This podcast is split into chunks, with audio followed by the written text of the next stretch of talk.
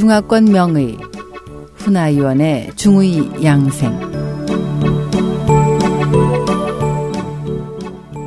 안녕하세요. 중의사 훈아위원의 한방 양생 시간입니다. 오늘은 수도인이 먹던 오반에 대해서 말씀드리겠습니다. 오반은 아주 특수한 밥인데요. 오반은 일반 쌀에 다른 재료를 삶아서 즙을 내어서 밥을 지은 것이죠. 이런 밥을 청정 건석반, 신반 또는 손반이라고도 합니다. 송나라 때 도은거가 쓴 등진 은결에 태극진인이 술과 꿀, 약초 등과 함께 밥을 지은 후에 햇볕에 말린다는 기록이 있습니다. 이 밥을 진장기가 지은 본초에서는 오반이라고 했습니다.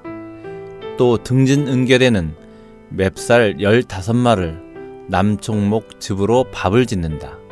남총목 즙은 남총목 생잎 5근, 마른 잎 3근에 줄기와 껍질을 함께 쪄서 만든다는 기록도 있습니다. 또 밥을 지을 때는 익히면서 쌀을 으깹니다. 그러면 쌀의 일부는 푸른 빛이 나고 일부는 검은 빛이 납니다.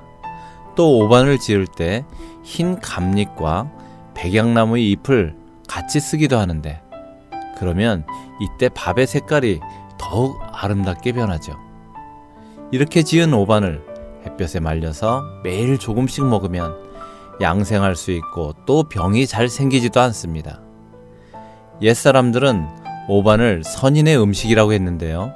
다시 말해서 수도인이 먹는 음식이란 뜻이죠. 이 밥을 먹을 때 주의해야 할 점은 동물성 음식을 먹어서는 안 된다는 점입니다. 오반을 먹으면 배가 부를 뿐만 아니라 골수를 보하며 또 삼충을 소멸할 수 있습니다. 상원보경에서는 초목에 왕성한 기를 복용하면 신과 통할 수 있고 청촉에 진을 먹으면 죽지 않는다라고 했습니다. 다시 말해서 오반을 먹으면 초목에 가장 왕성한 기를 흡수해 신선의 기와 통할 수 있고 남청목의 진액을 먹으면 죽지 않는다는 말입니다.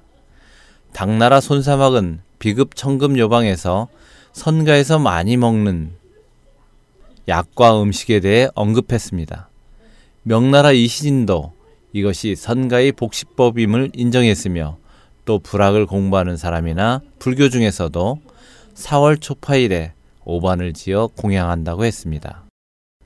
SOH 청취자 여러분, 다음 이 시간에 다시 찾아뵙겠습니다. 안녕히 계십시오.